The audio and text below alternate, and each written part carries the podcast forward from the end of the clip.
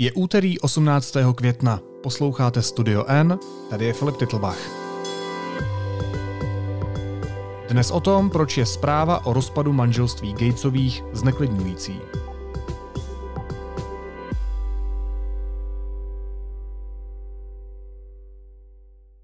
Když Bill a Melinda Gatesovi oznámili svůj rozvod, udělali to oba zároveň a na svých sociálních sítích sdíleli totožný text začínající obvyklým Po dlouhé rozvaze jsme se rozhodli ukončit naše manželství. Zajímavější ale bylo, co následovalo. Že spolu nedokážou nadále růst a že jejich nadace bude fungovat nadále. Téma pro Janu Ciglerovou. Ahoj Jani, vítej. Ahoj Filipe. The billionaire philanthropists Bill and Melinda Gates have announced they are to divorce. Couple, who run the world's biggest charitable foundation together, have been married for 27 years. Ta zpráva se může zdát zpočátku jako bulvár, ale on to asi úplný bulvár není. Proč je ta zpráva o rozpadu manželství Billa a Melindy Gatesových tak zásadní, tak důležitá? No právě proto, že to není jenom zpráva o rozpadu jejich manželství, ale to by v tom případě ten bulvár byl. Do toho vlastně nikomu nic z nás není. Ale oni spolu 20 let vedli jednu z nejbohatších, pokud už ne vůbec nejbohatších, nejaktivnějších, nejštědřejších nadací. A ty obavy jsou o to, co teď s tou nadací bude. Protože dobře víme, že když se dva lidi rozejdou, tak to znamená z pravidla, že spolu nemůžou být. A přestože oba dva, jak byl, tak Melinda Gatesovi, v tom prohlášení oficiálním, který se zmínil na začátku, řekli, že ta nadace bude nadále fungovat, tak vlastně nikdo neví, jestli to dokážou, jestli to tak skutečně nakonec dopadne. A ve hře je prostě strašně moc. Já jsem říkal, že ta zpráva je zneklidňující. Koho ohrožuje? Svět filantropie, svět uh, světových nadací jako takových, svět dobročinnosti a, a těch, kteří na té charitě a na té dobročinnosti jsou závislí. A v případě Gatesových to právě vůbec není málo. Gatesovi mají ohromný majetek, dohromady i každý zvlášť a oni se rozhodli velkou část toho majetku rozdat. Proto je to vlastně takový filantropický průšvih, abych tak řekla. A co ta jejich nadace vlastně dělá? Čím je tak významná? Oni se soustředí na veřejné zdraví, to je vlastně takové zkratce to, co oni dělají, ale oni mají prostě ohromné výsledky. Je to asi tak, jako když vidíš nějaký problém, ty i já, dejme tomu bezdomovce na ulici, ale ani jeden z nás nemáme tu moc s tím něco udělat tak, aby jsme skutečně ten problém změnili.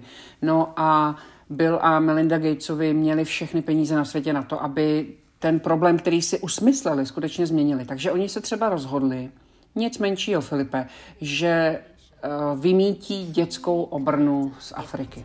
This is thanks to the governments, donors, non-governmental organizations, communities and their leaders who have been with us every step of this journey. Today, Africa's health systems and public health programs are much stronger because of the vast investments made to eradicate polio. Ono se jim to skutečně povedlo. V loni ministr zdravotnictví americký, eh, člen Trumpovy vlády, to víš, Trump a Gatesovi se úplně v lásce neměli, ale proto je to vlastně, proto to zmiňuju, oficiálně prohlásil, že se manželům Gatesovým podařilo vymítit dětskou obrnu z Afriky.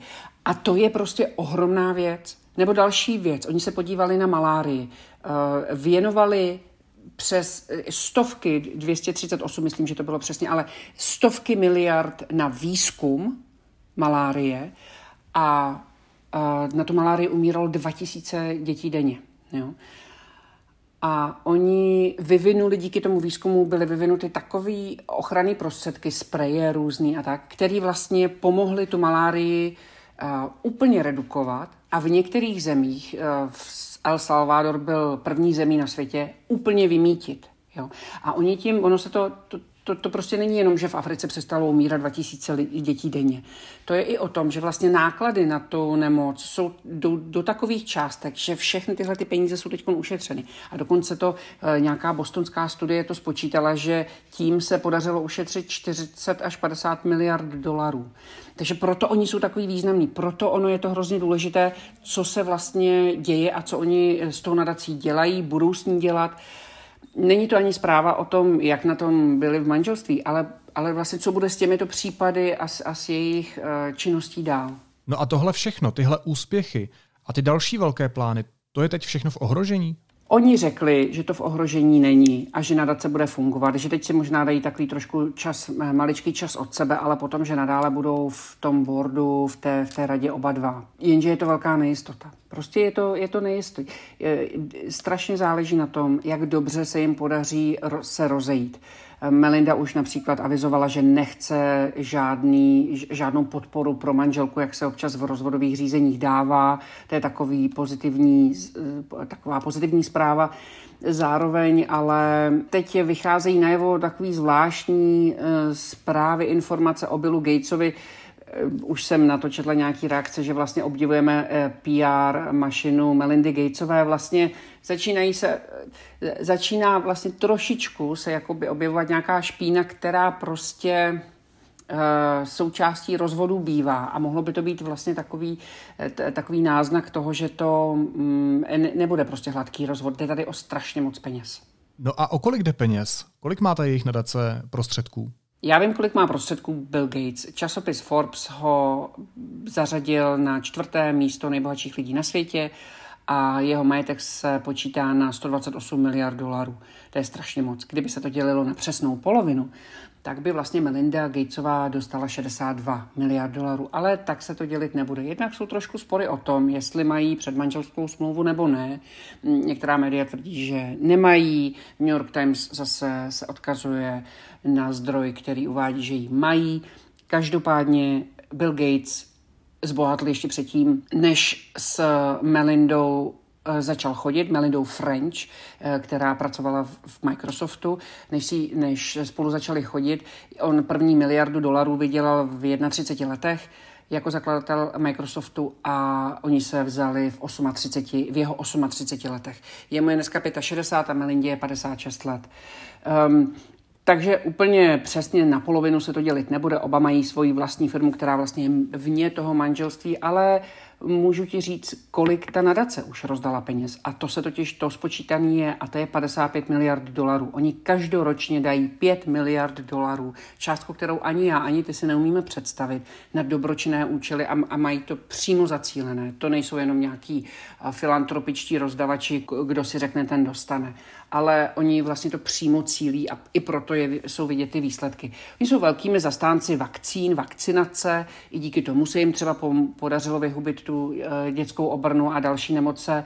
A i teď třeba mm, na boji proti covidu věnovali v loni miliardu dolarů a jsou i součástí takové té organizace COVAX, kde, kde jakoby víc zemí uh, se spolu podílí na tom, aby vlastně byl vakcinovaný celý svět. Já během toho, co jsem mluvila, tak jsem se tady pokoušel spočítat, kolik je 55 miliard dolarů v českých penězích. A eh, je to, pokud se teda nepletu, jeden, co je nad miliardou, bilion? Bilion. V češtině je to bilion a v eh, angličtině je to trilion a naopak bilion v angličtině znamená česká miliarda, takže tam je to takový trošku nejasný nebo matoucí, ale je to trilion dolarů. Takže je to, počkej. 145, je to trilion a 145 miliard, eh, bilionů. takže to, to znamená, že to je bilion, 145 miliard, 200, ne. Já jsem dal, hele, 55 a b- miliarda je raz, dva, tři, čtyři, pět, šest, sedm, osm, devět nul, že jo? Jo. Jeden, jeden a půl bilion. Jeden. Pokud se teda nepletu a správně počítám, měl jsem vždycky čtyřku z matematiky, vždy, když tak mě oprav, 1 bilion 145 miliard 292 milionů a 500 tisíc korun k tomu. Filipe, já tě asi opravovat nemůžu, protože já se tu částku prostě ani neumím představit a to přesto, že dneska je nejlepší kurz, který jsem snad já kdy viděla a jeden dolar je za 20 korun 80 halířů, což je úplně nevýdaný. Ale ani tak mi to nejde spočítat, je to prostě nepředstavitelná částka a je to částka skutečně taková, že oni změní chod světa. No, ale nejsou to jenom oni, kdo mají tolik peněz, nebo kdo mají hodně peněz. Tak proč zrovna oni dva, Bill a Melinda, jsou tak významní v téhle filantropické branži? Oni nejsou jediní, kdo věnují peníze a opravdu velké peníze, které my dva si nedokážeme představit na dobročinné účely. To je pravda, že nejsou jediní, ale na druhou stranu zase věnují nejvíc. To je první věc. A druhá věc je, že oni vlastně, oni jsou jiní filantropové, oni jako změnili tvář té světové filantropie. Uh, oni začali být, uh, oni vlastně byli první, kdo byli takový jakoby velmi aktivní, uh, veřejně o tom mluvili, jo. Dřív se mělo za to, že prostě když dáváš peníze na dobročinné účely, měl by se o tom pomoct a tak. Ne, ne, ne, oni byli in your face, prostě uh, pořád o tom mluvili, vystupovali s takhle uh, bohatými lidmi, jako jsou oni, je těžké získat rozhovor, ale pokud si chtěl mluvit o nadaci tak, a o činnosti té nadace, tak vlastně eh, byli velmi ochotní o tom eh, mluvit veřejně a dávat ty rozhovory. To znamená, oni se pořád objevovali v médiích, zároveň ale tlačili i na politiky, eh, účastnili se i takových vlastně jakoby jakoby nátlakových nebo vlivových akcí, které kolikrát byly i třeba proti ním. Teď se snaží o to, aby byla zavedena nebo zvýšena dědická daň, což je něco, co bohaté lidi, jako jsou oni, vyloženě znevýhodňuje. Nám, který nemáme co dědit, um, tak to může být jedno.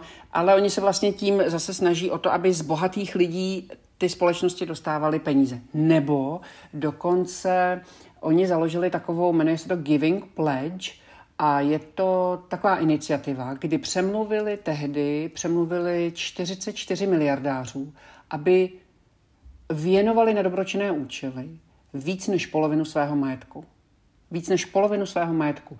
A aby si jenom si uměl představit, jaký vliv oni mají, tak dneska, respektive k loňskému srpnu, je v té Giving Pledge 211 miliardářů a jsou z 23 zemí po světě.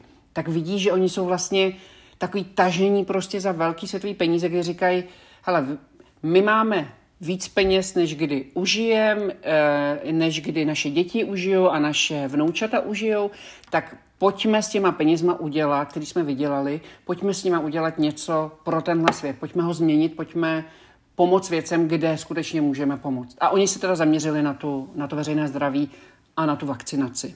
No a aby si ty představila, jaký vliv mají, tak spousta lidí si třeba do dneška myslí, že Bill Gates má takový vliv, že všechny čipuje v rámci očkování po celém světě.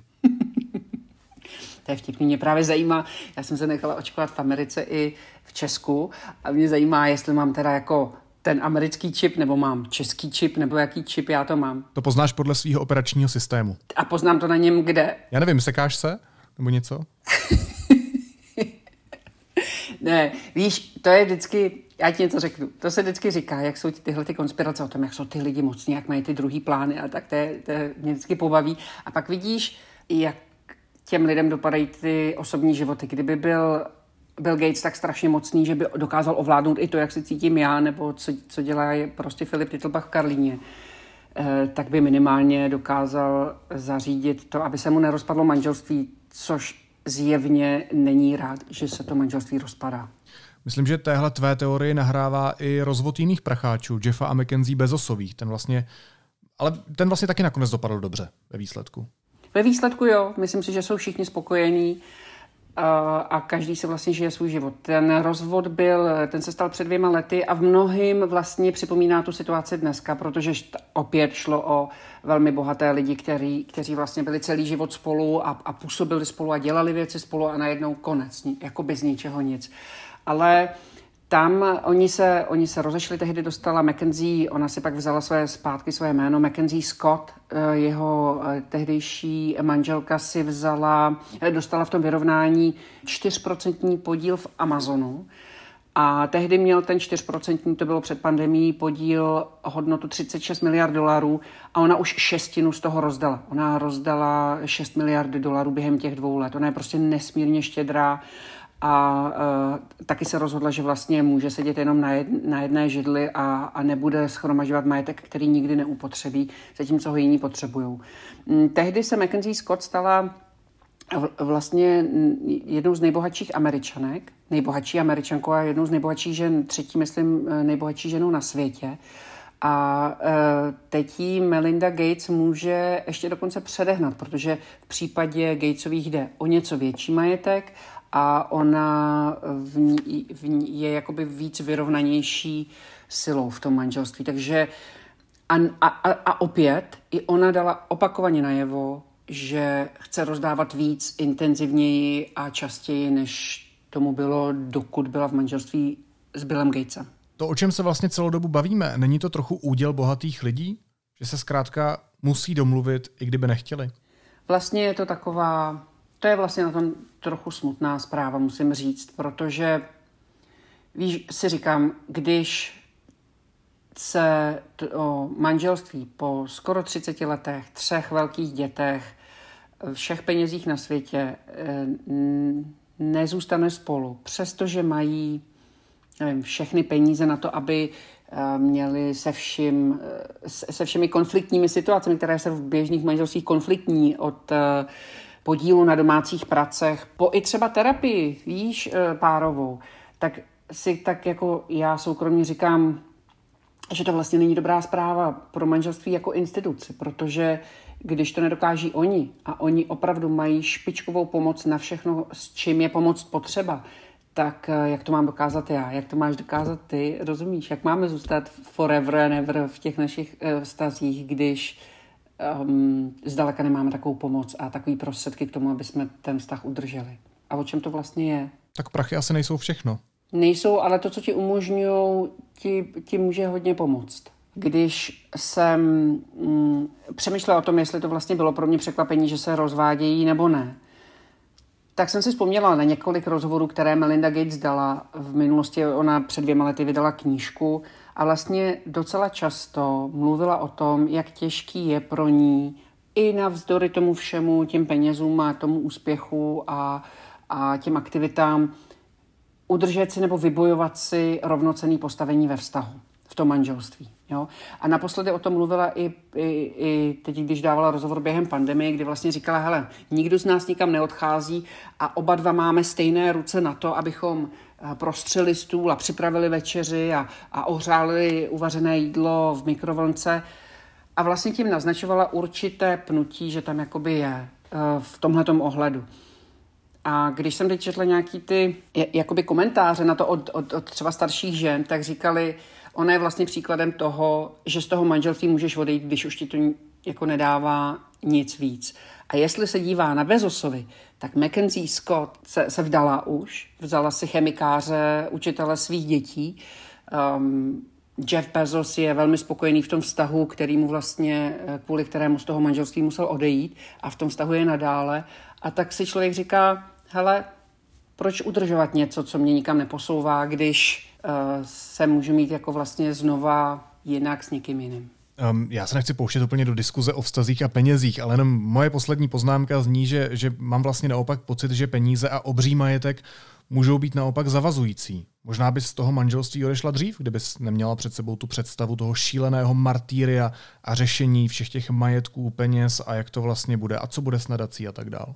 A že to teď teda eh, trošku martýrium bude, protože kromě toho dělení těch peněz a tak, eh, to taky bude o tom, jakou roli, jakou, jakou veřejnou tvář vlastně oba dva budou mít a doteď byli United Front, doteď to byli prostě oni dva spolu a teď vlastně bude eh, kdo z nich někoho má. Oni se stanou předmětem zpráv, kterých, kterých vůbec nechtěli být předmětem. Takže máš pravdu v tom, že vlastně do jisté doby muselo být méně složité v tom manželství zůstat, než z ní odejít.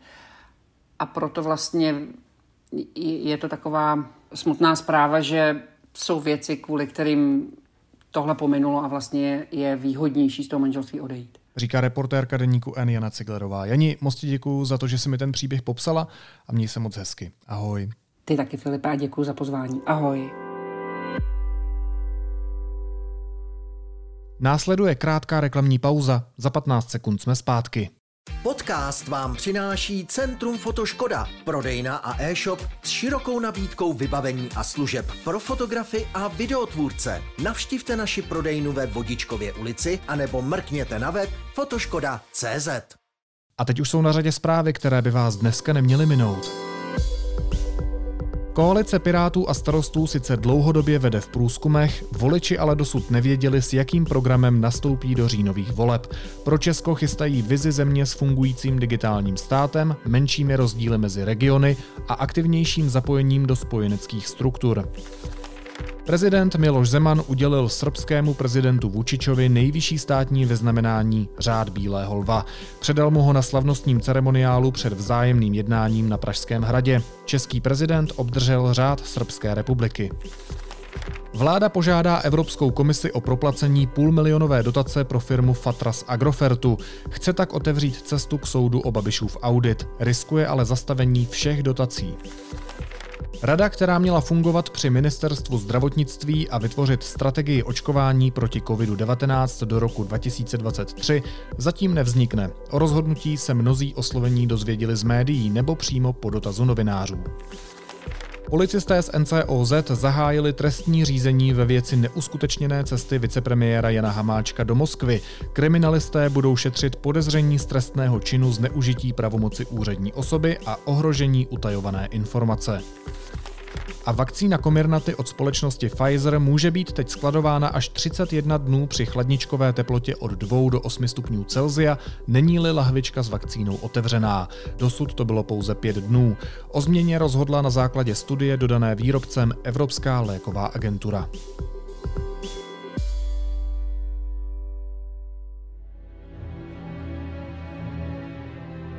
A na závěr ještě jízlivá poznámka.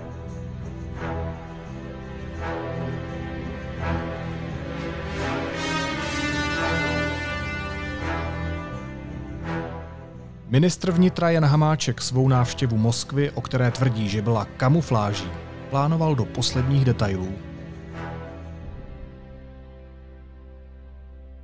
Ministerstvo zahraničí deníku N potvrdilo, že o cestě informovalo i státy, nad kterými měl vicepremiér s vládním letadlem přelétat. Do své kamufláže tak kromě amerického prezidenta, slovenského politika, českého velvyslance v Moskvě, ministerstev vnitra a zahraničí České republiky, tuzemských tajných služeb a české veřejnosti zapojil i všechny státy po cestě do Ruska. Hamáček. John Hamáček.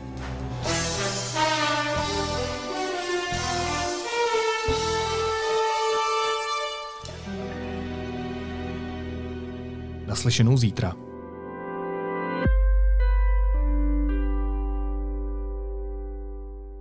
Jeden svět na školách pořádá akci na podporu mediální gramotnosti. Začínají týdny mediálního vzdělávání. Ocitáme se v mediálním ringu. Lež útočí na pravdu. Ta jde poplavem háku k zemi a lež míří k vítězství. Ale pozor, pravda se nevzdává. Rozhodněte, kdo zvítězí. Je to i na vás.